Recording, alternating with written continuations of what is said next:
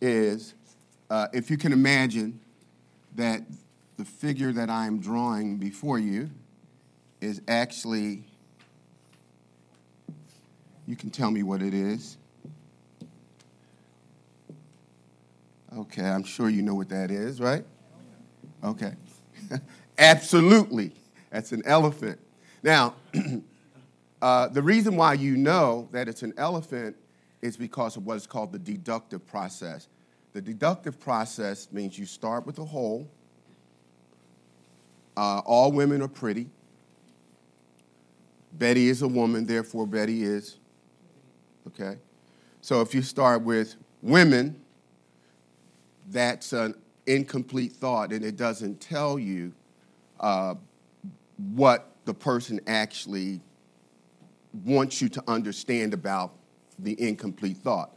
So the inductive Bible study doesn't start with the whole, it starts with the parts.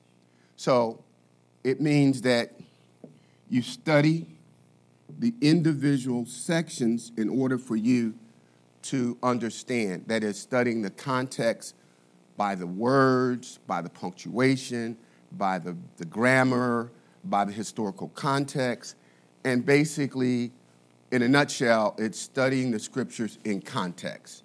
It is studying the scriptures exegetically, and it's studying the scriptures without interruption from the multimedia ministry. Praise the Lord. Amen. Uh, so, if I were to ask you, if I had just say, say the word trunk, what kind of trunk would I be talking about? Don't know. It could be, what, what can a trunk be? Trunk of a car, tree trunk, elephant trunk, luggage. So a trunk could be, the only way that you know what kind of trunk that I'm talking about is the context, what that which comes with the text. So if I gave you more details, then you would understand. And so that's the way the Bible is written to be understood. The Bible says, God, be not deceived, God is not mocked. Uh, not only is God not mocked, he doesn't mock us. And so we have uh, the scriptures that are given in various types of uh, genres. Uh, there's prophecy, there's poetry, there's historical narrative, there's, there's what's called the didactic or teaching. Um, sections of the Bible, like the entire book of Romans, is considered a didactic book because it's a theological, theological treatise.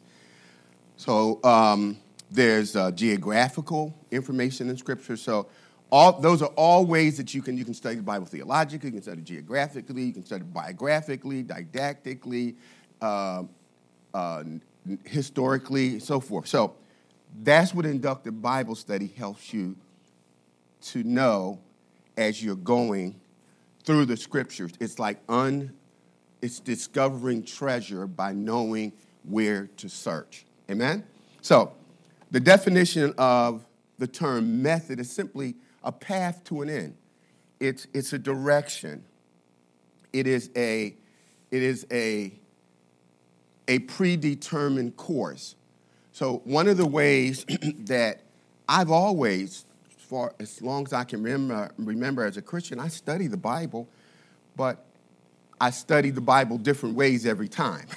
I didn't have a predetermined method. And so when we talk about the inductive Bible study method, I'm giving you a particular path or predetermined course and steps to take so that when you go and you study the Word of God, you follow the same procedures each time. And by doing that, that helps you to become more proficient at what Paul says study to show yourself approved, a workman who accurately cuts straight. And the word that Paul uses for cutting straight is the same term that tent makers use. Paul was a tent maker, he was bivocational at times. And in order for a tent maker to keep a job, he had to cut straight and so we become more accurate and proficient in our study of the Word of God when we learn the method.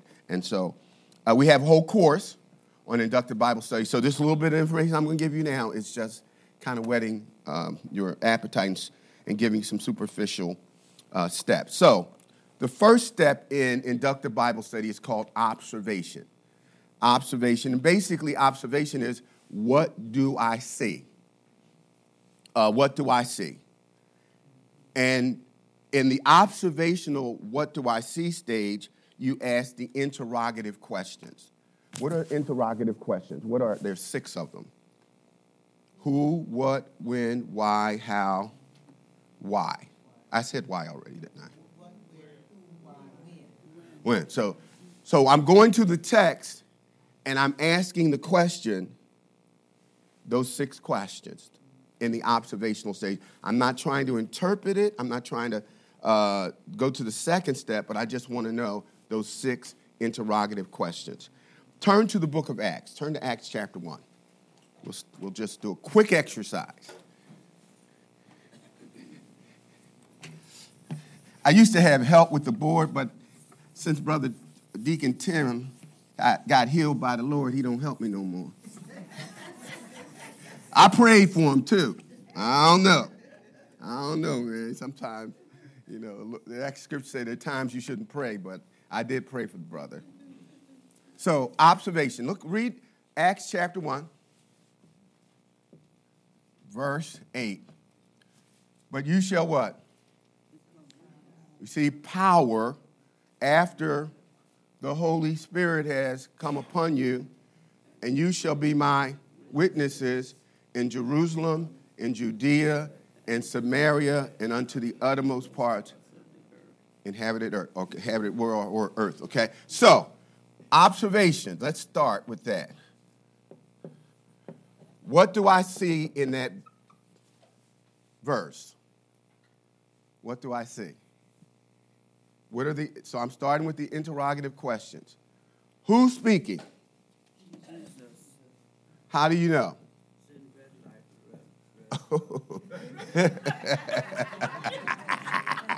uh, uh, so that is not so here's what you would if you when you learn inductive bible study if you were stranded on an abandoned island all you had was your bible without the red lettering. Oh. You should be able to find out. So how do you know it's jesus speaking without the red lettering? How do you know to go ahead behind or the proceed, preceding verses? What kind of word introduces verse 8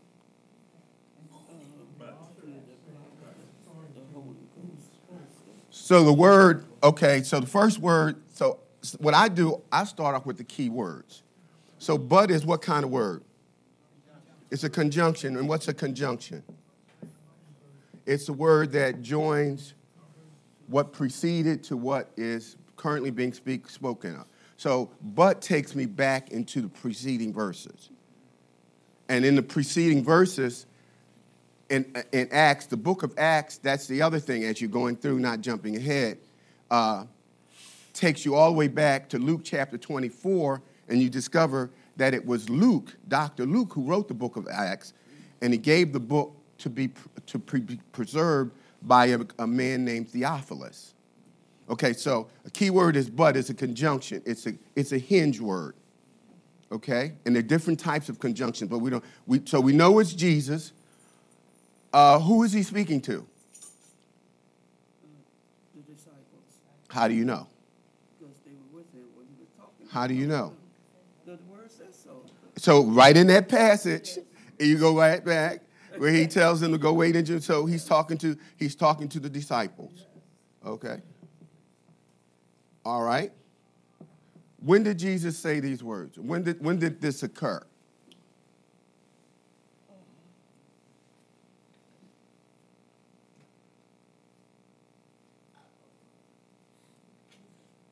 Okay, you would be wrong. it didn't happen in the upper room.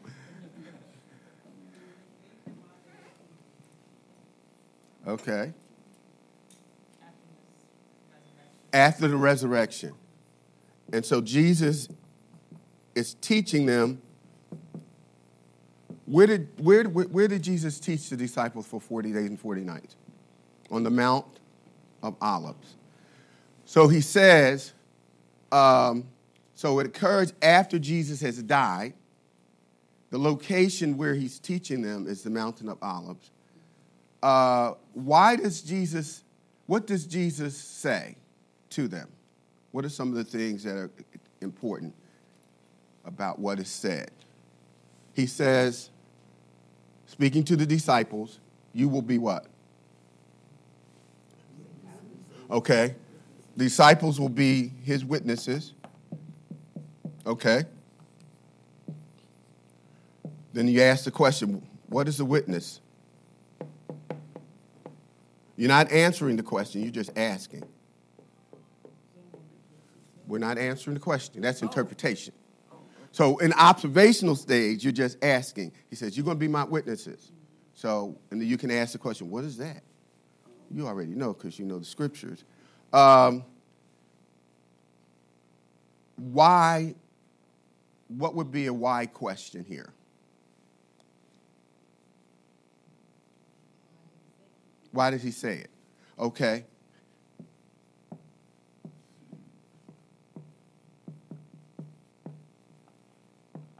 Say it to them. So everybody can't be a witness, can they? When was this going to happen?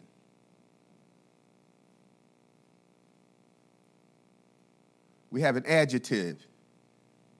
After what?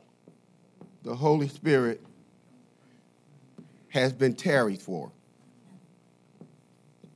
What did he say? After the Holy Spirit comes upon you, then you're going to be my witnesses. But you, not only are you going to, the Holy Spirit is going to come upon you, but something else is going to come with the Holy Spirit. You're going to receive power. Okay? And this power to be my witness is going to your assignment is that you will be my witnesses where? Starting where? Jerusalem, Judea, Samaria, and all of the inhabitants. Now, what's interesting, that's just an example of us. Someone has gotten as many as 600 observations from Acts chapter 1, verse 8.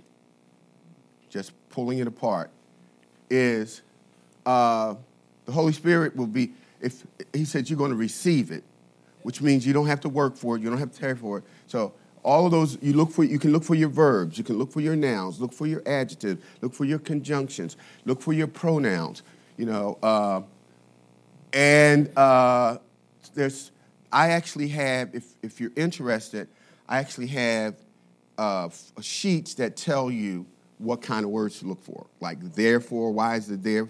Why is therefore what why is it, why is there for, what, you know what I mean? What is it there for? Eh, yeah. So I got those kind of, that kind of information. Uh, and I'm not going to make you wait to take the course. I can probably make that available. So first step is observation. You can actually start that now when you know that you're going to be studying uh, uh, uh a book of the Bible or something like that. Um, you start with inductive Bible study. This first step is observation. Um, the second step is interpretation. What does it mean? What does it mean? Now, notice this, uh, there's, a, there's, a, there's a descending chronological uh, order, descending order. You don't start your inductive Bible study like a lot of preachers and teachers do. They start with what does it mean to you? And that's really application. It's not what it means to you. It, what, does the, what does the text mean for the readers who were listening to who, when they heard it? What, did, what was the intended meaning to the audience that received it? That's what we want to get back to. So if I was sitting in the audience when Jesus said that with the other 11 disciples, how would I have understood what Jesus was saying? So Second step is what does it mean? The third step is how can I apply what I see and understand the meaning of to my personal life? How can I apply it? You start, that's the third step.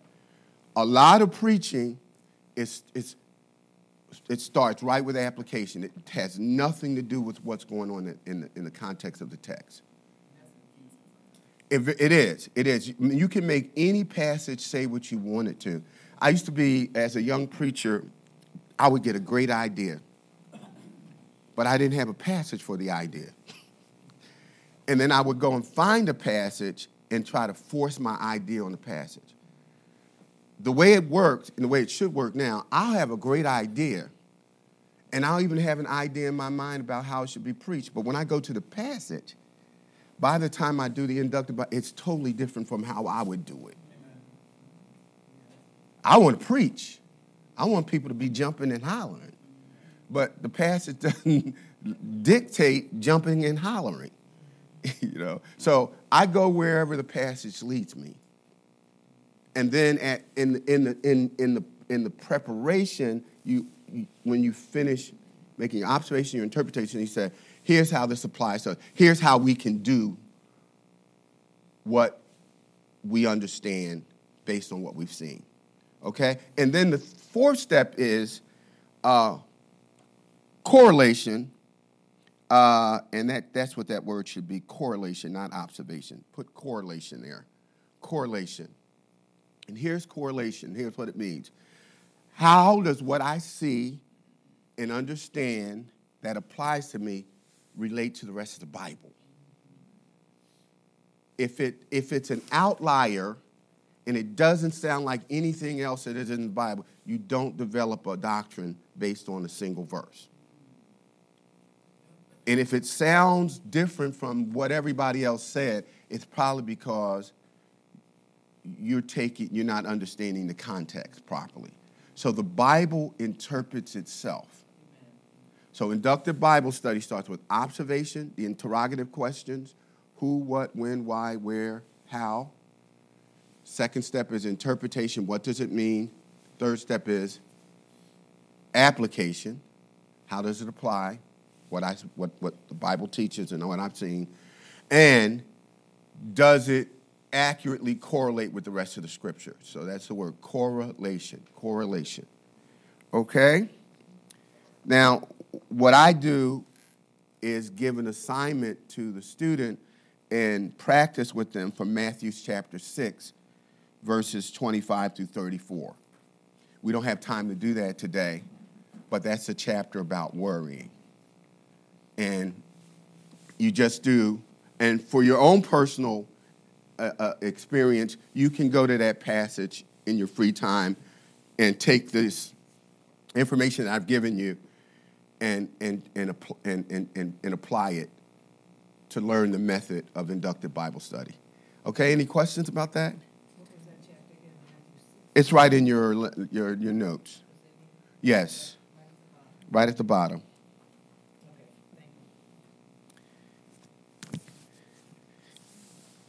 And Jesus said, Away, Satan, for it is written, You shall worship the Lord your God, and him only you shall serve. Christ always refuted the enemy with the, with the word.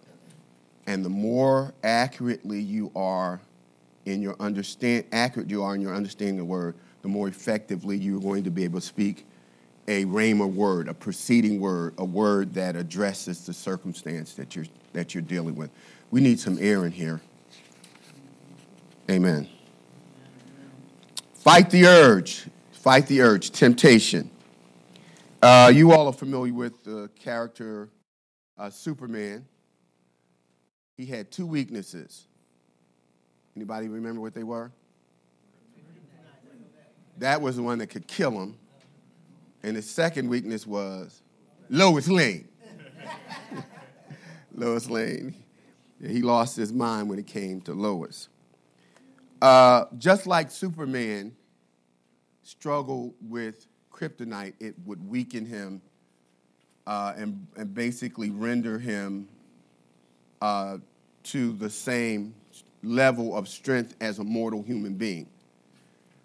We all have kryptonite we all have areas in our life that are sources of temptation for us. Temptation is not sin, but yielding to temptation is. Someone uh, once said, I can resist anything but temptation. Those are not the words of a Christian. Uh, again, speaking from my own experience as a young Christian, I was not honest about the areas of my weaknesses. I thought now that I'm a pastor, I'm, a, I'm, a, I'm grounds of Dallas Seminary. There's no sin up here. Mm, I was wrong. And uh, I had to learn how to be honest about my own weaknesses. Why is it important to know your weaknesses? Okay. So you can pray about it. Romans chapter 14, verse 17 says, Make no provision for the fulfilling of the lust of the flesh. If you know what your weaknesses are, you will avoid setting yourself up for failure. But if you lie to yourself, you're going to fall. Amen. There's a passage in uh, Roman in 1 Corinthians chapter that says, "He who thinks he stands, just get ready to fall." We, you, none of us are so strong that we cannot fall. Now, in Matthew's chapter four, verses one through eleven, Jesus teaches us how to fight the urge to yield to temptation, and there are four things that we need to know to overcome the power of the enemy uh, who is, has the authority over familiar spirits or demons. And the four things are preparation. We need to be prepared, preparation. Secondly, we need information. Thirdly, we need application. And then the fourth thing we'll see in this passage is declaration. Preparation, information, application, declaration. Look at uh, Matthew chapter 4, beginning in verse 1. Somebody want to read Matthew chapter 4?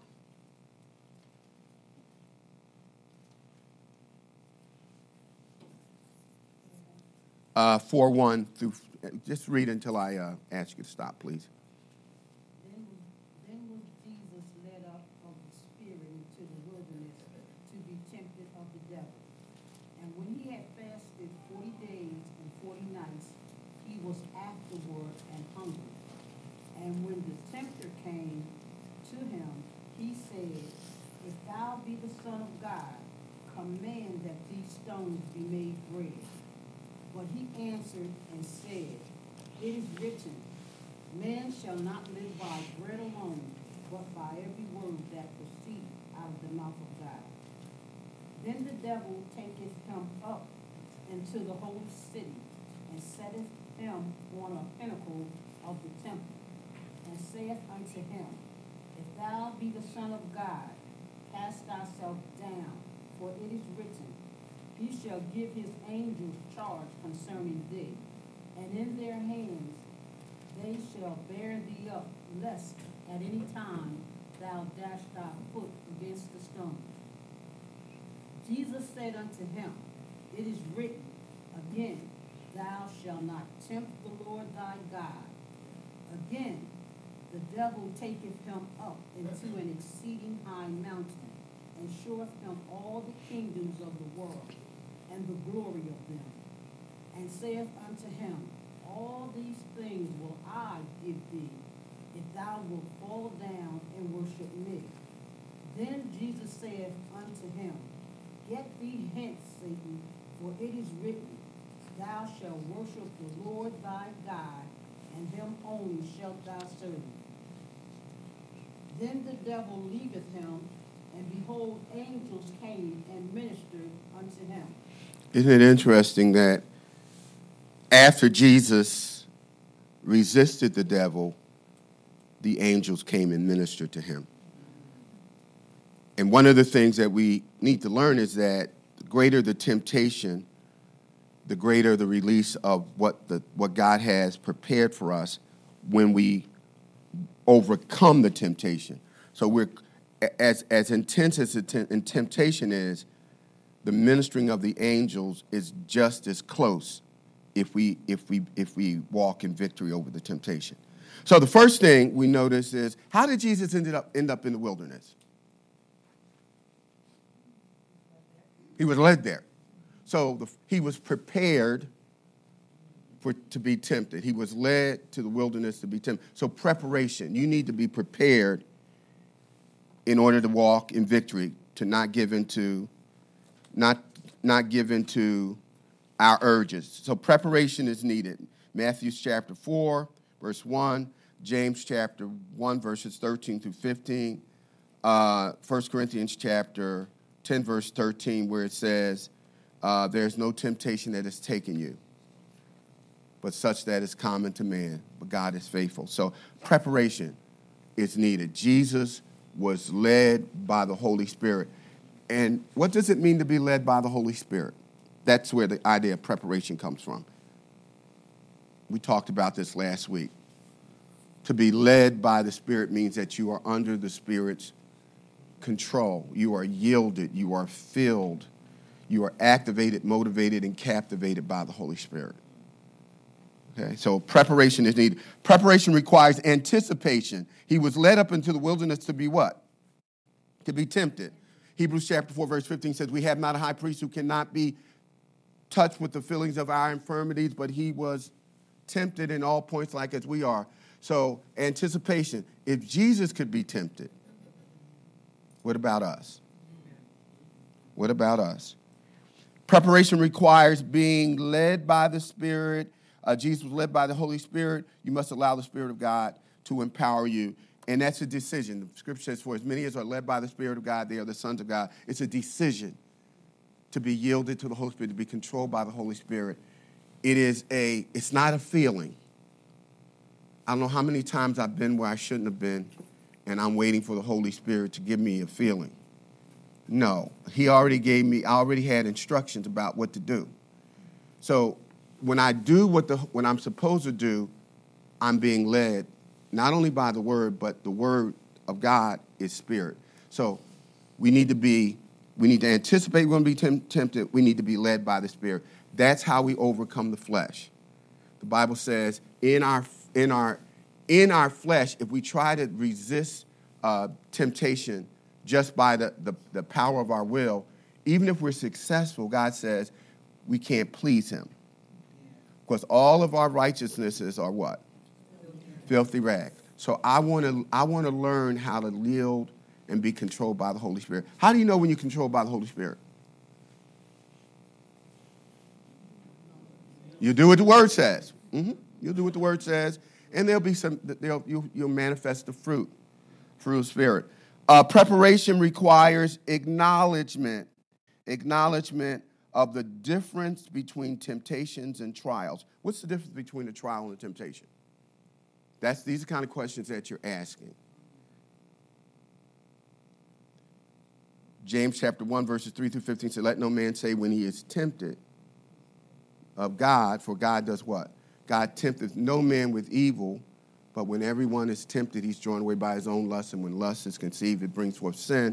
Sin, when it is finished, it brings forth death. But in James chapter 1, uh, verses 2 through 4 says, Counted all joy when we are tested, when we are when we go through trials, because the testing of our faith does what? Worketh patience, and let patience have its perfect work, so that we'll be lacking in nothing. So God tests us, Satan tempts us. We talked about this on Wednesday night, bondage breaker. Satan is not omni omniscient. But how does he know how to tempt us? How does he? He knows our habits, he knows our patterns. That's why the Bible says we need to be aware of the devil's strategies, the devil's methodology. And so, one of the methods that the devil has is he assigns demons to all of us. And the demons develop a profile. and that reveals what our tendencies are. And uh, again, going back to the need for us to be honest about the areas where we have, where, what, what, what is your kryptonite? What is your kryptonite? So God tests us. What's the purpose, purpose of testing? To make us let patience have her. The word perfect means complete for the, for the, the, the aim of maturity. God tests us to show us where we are spiritually so that we can reach where we need to be in terms of our, our spiritual growth. Okay? So we all are going to be tempted. Um, and one of the hardest things for new Christians is when, they, when you become saved and you still struggle with temptation, you, Satan will cause you to question whether or not, why am I still struggling here?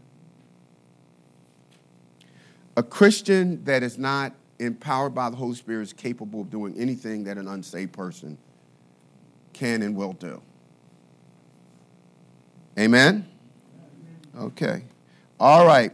Acknowledge the difference between temptation and trials. Acknowledgement that, uh, that temptation is not sin. Temptation is not sin. The scripture says, yield not to temptation because yielding is sin. So I can be tempted, but that doesn't mean I have to give in to, well, I'm already tempted. I might as well. I'll pass it on.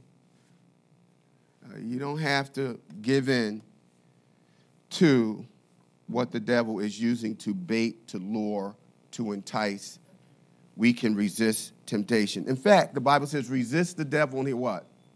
He'll flee from you. Draw nigh unto God and he'll draw nigh. The way we resist the devil and cause him to flee from us is by drawing near to God. By drawing near. How do we draw near to God? When we're tempted. And why is it so hard? Why would it have been difficult for Jesus after 40 days of fasting and praying to resist Satan because he was weak. So the devil attacks us on the when we when we are at our weakest physically. He attacks us when we are spiritually vulnerable. Where did where did Satan take Jesus after he was told, "Man shall not live by bread alone, but by the rhema word of God, but by every word that proceeds out of the mouth of God." And he said, He taketh him to where? He took him to church. he t- so, so Satan tempts Jesus physically because he was actually hungry. He tempts us sexually because we, where do sexual drives come, uh, uh, desires come from? Satan, right? No. God, God gave us sexual desires. If he didn't, we couldn't be fruitful and multiply. Amen. So he God gave us the sexual desires, but it's Satan's Satan takes what God calls good and tries to pervert it by tempting us to have those needs satisfied in ways that God God con, God condemns. So the need is real. When you leave church on a Sunday and you go home as a single person and your phone doesn't ring, nobody texts you, you don't get any mail but bills, and you by yourself all week until you come to church again, loneliness is real. And so the devil can play with your mind, and now you're spending all your time on going to all kinds of places on your phone, on your on your on the internet.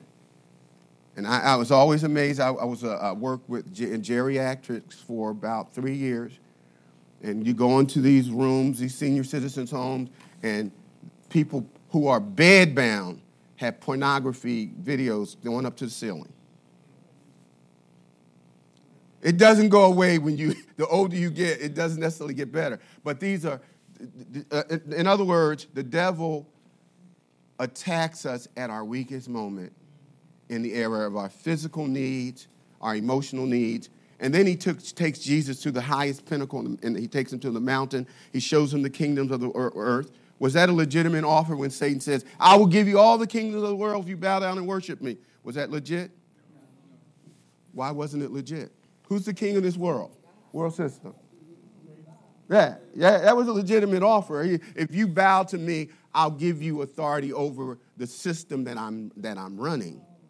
Right? You know, we know that all authority is ultimately God's, but Satan, by permission of God, is actually running this this world system. That's why the Bible says, Love not the world, neither things that are in the world, because this world system is under the prince of the power of the air. So he, so he attacks Jesus physically, attacks him spiritually. He also attacks him materially. I'll give you all of the kingdoms of the world if you bow down. So the devil knows exactly when and how to attack. So, what, what was that? Algorithm? Right. That's a perfect illustration. I was looking for uh, a player's uh, injury history, and the next time I clicked there, I had all types of football teams, etc. How'd they know I was interested? So the algorithms on the computer, they find out what your interests are. I'm looking at my phone. Now, if you look at my phone and see pictures of, and I tell my wife on, on, on YouTube, and all these, I don't know where these women come from. I ain't trying to see them. I'm really not trying to see them, but they're all on my phone, got the shoes and the styling, and I'm trying to, you don't know how to even get rid of them. They're right in your face. You studying the scriptures online, and they got pictures of women, you know, uh, and, and, all kinds of questionable, right on the, the, page, on the page. I don't know what to do with them. So if you ever come in the room and I'm, what do you do? After they push it to you. After because how did they? Well, how do they know to push it to me? Well, it's just key words. It doesn't necessarily have to always be exactly what you're doing, but they'll pick up even keyword and start pushing it. That yeah. So the devil knows, and it, the, the computers and the algorithm are a perfect example how he studies our tendencies, and he'll make it. He'll put it right on the lower shelf. He, the devil doesn't make it hard for us to fall. Yes. box that you can exit out? You got to really look for it, yeah. Yes. Yeah. Sometimes I'm interested in uh, uh, people's net worth or something like that, just out of curiosity. And they'll show you one person. You click on the one person, and then be, you don't you never see that one person that you were trying to find out about. Like 50 other people. And so I think that's how they're getting me. Uh, it would you asked the one question, a legitimate question. Amen. Amen. Praise the Lord. Uh, acknowledgement of the familiar spirits in your life that work through tempting your flesh. What's a familiar spirit? You read about that where Jesus talks about uh, um, demons that are that are that are sent away and they return they left as one, but they come back as seven. A familiar spirit is a spirit from Satan that has made your life a place where it's, it's, their, it's their getaway, it's their home. So you need to identify, again, going back to what are the areas where I'm weak? Where I'm weak. I, you can put as much chocolate cake in the world in front of me. I'm not, I don't have to eat no chocolate cake. You put donuts in front of me, Brother Deacon Tim. I don't have to have no donuts. I might have one today. I don't have to have a donut. But if you put some carrot cake from Firebirds,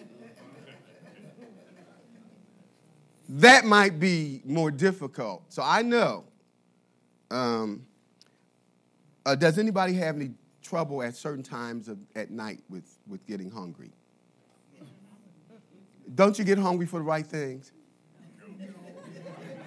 You want that yogurt, yogurt. You can't wait to get the orange. Can't get that celery. Get a, yeah, ice cream made out of yogurt. Yeah. So no, so that I know that certain times of night. Now with me, how many you can just eat one? Mm-hmm. So, so Oh, you got to drink some water? Yeah, I ain't tempted for water, though. Yes. Yes, sir.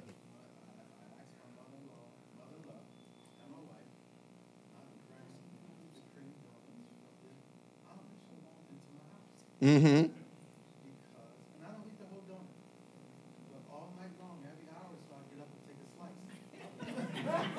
Uh-huh. Uh huh. Uh huh. I tell my wife that too, then I get mad at her when it's not there. It's like, why don't we have snacks up in this house? Why I gotta be struggling like this? This is ridiculous. No, nothing. What she go to store for anyway? I've been married all these years, and she knows not to agree. When I tell her no, I really mean yes.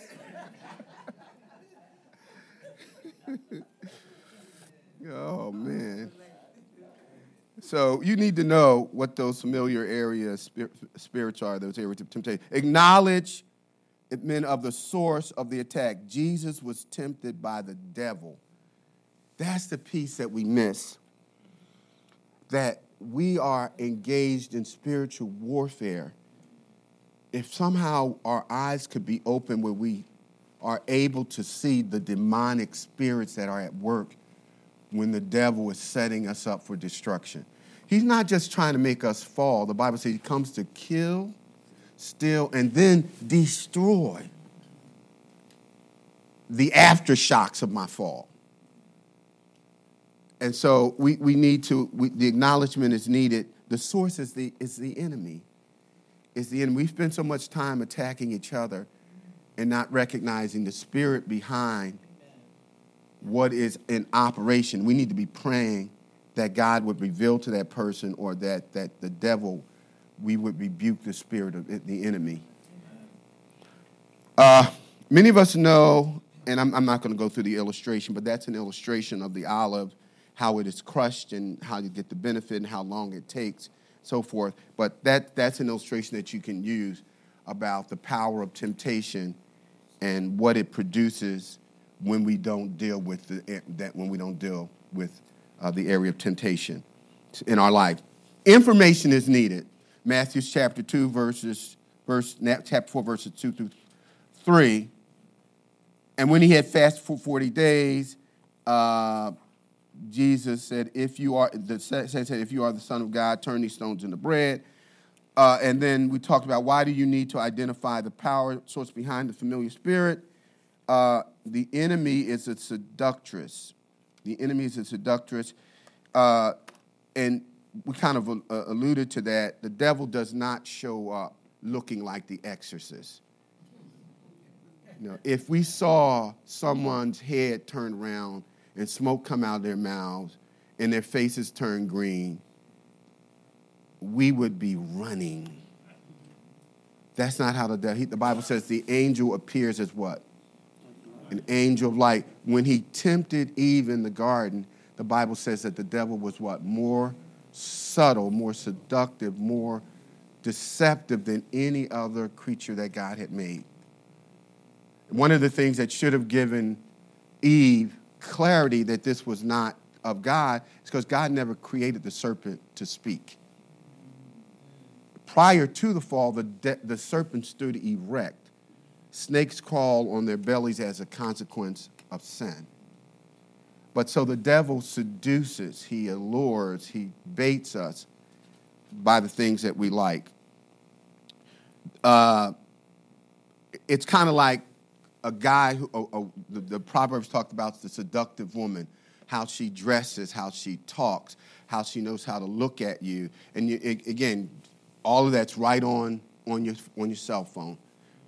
People know how to trap you, they know how to reel you in. And before long, you got a habit and you're involved in, in, in pornography and et cetera. And um, instead of living in victory, now you're living a defeated life. Uh, the enemy uses the persuasion of words. That's what he does. The devil uses words. And we need to be able to know the word enough that we can dis- distinguish between when the scriptures are being. I was listening to Joel Osteen's wife uh, yesterday, and again, that, they, that ends up on my, my stream, and we're talking about false prophets and I, I didn't, I, I thought of him more as a motivational speaker, not a false prophet. But when I heard what he and his wife had to say, he says that Hindus are can get to God just as easily as Christians. And his wife said that Jesus was not always God's son, but when, the, when Jesus was baptized, the Holy Spirit came upon him, and at that time he became the Son of God. So Jesus is not eternal. He's a man who, like us, if we're under the control of the Holy Spirit, we have same. So false prophets. But if you don't know the word, you will be lured in by seductive, persuasive words. The enemy uses the place of worship. We talked about that. It's at church. The devil knows that person that you're trying to avoid at church. That's why you shouldn't have anybody that you're avoiding at church. That's why the Bible says if you have an art in your heart or if you know somebody that you may have offended, get it right. Amen. Get it right. I think the greatest sin in the church is unforgiveness. We're waiting for somebody to say they're sorry. Or if somebody apologizes to us, then we act like nothing was ever wrong and you know that you had an issue. And really, it's the spirit of Cain. What had Abel done to Cain? Nothing. He was mad at God. So sometimes people will be mad at you because, like Abel, he was a worshiper of God. He had a pure heart towards God. Cain did not. And as a result, God says, Cain, I reject your offering, but if you do right, you'll feel right, and I will receive your offering. I will receive your offering. So we need to be making things right. We need to be making things right with people. That's what Christians can do. Amen? Uh, the enemy promises wealth. We saw that. it was so funny. The coldest day of the year, many years ago, so believe it was below zero, and there was a line going three blocks down and around the corner as people waiting to get a lottery ticket. Oh, yeah. Oh, yeah. And if somebody says it might snow, oh, I can't go to church today. I can't go to church. it, it, might snow. It, it, it, might snow. So, so the devil will promise us wealth, uh, take us away from the scriptures, give us a better job, give us a better house, and we pursue uh, monetary things while at the same time neglecting the things of the spirit. The enemy uh, uses the pressures of this world. He offered the Lord the he offered the Lord power and prestige. We want to be accepted. We want people to like us. There's a book entitled When People Are Big and God is Small. That's an excellent book for people who struggle with uh, insignificance, feelings of insignificance. Um, the enemy is subtle. He appears as an angel of light. He has, the enemy is strategic. Uh, the devil never takes vacation, even though we do. He attacks through physical needs. We talked about that. He attacks through pride. Uh, make us think we're more spiritual than we are. He attacks through power. He offered Jesus titles and authority. He, the enemy is supernatural. Uh, Ephesians chapter 6. He has the keys. He has keys. Uh, and the Bible says we wrestle not against flesh, but um, I don't know where what that is attached to. He has keys. I have to look at that, y'all. The enemy is supernatural. What you fail to identify can destroy you. Okay? Amen. What you fail to identify can destroy you. Uh, one of the things that when you before you have a major surgery, they go through your past medical history and they will ask you if you have allergies. And I have an allergy. I, re- I don't have an allergy, but they over medicated me one time with a, with a pain uh, medication when I, before I got hip replacement surgery. And the medication was so strong that it sent my heart into afibrillation, or was fluttering. And they told me to stop it immediately. So whenever I get ready to get surgery, I'll mention this particular medication. Why would I need to mention that? Okay, what you don't acknowledge can destroy you. Surgery went well, but you died from what you didn't acknowledge. So, uh, going, going back to our own personal uh, honesty before the Lord, what are, what, what are the areas where we find ourselves struggling? Okay, where are we at, y'all? Um, B. Okay. Uh, application is needed. Recite and obey God's word. Man shall not live by bread alone. Remember that Jesus did that. God's word is a weapon. The Bible is called the sword of the. God's word is like fire and a hammer that breaks yokes. Jeremiah chapter 23, verse 26. God's word never fails. It will never return unto him void, but it will what? Accomplish whatever God purposes it to do. God's word must be what? Hidden in our hearts. God's word must be obeyed.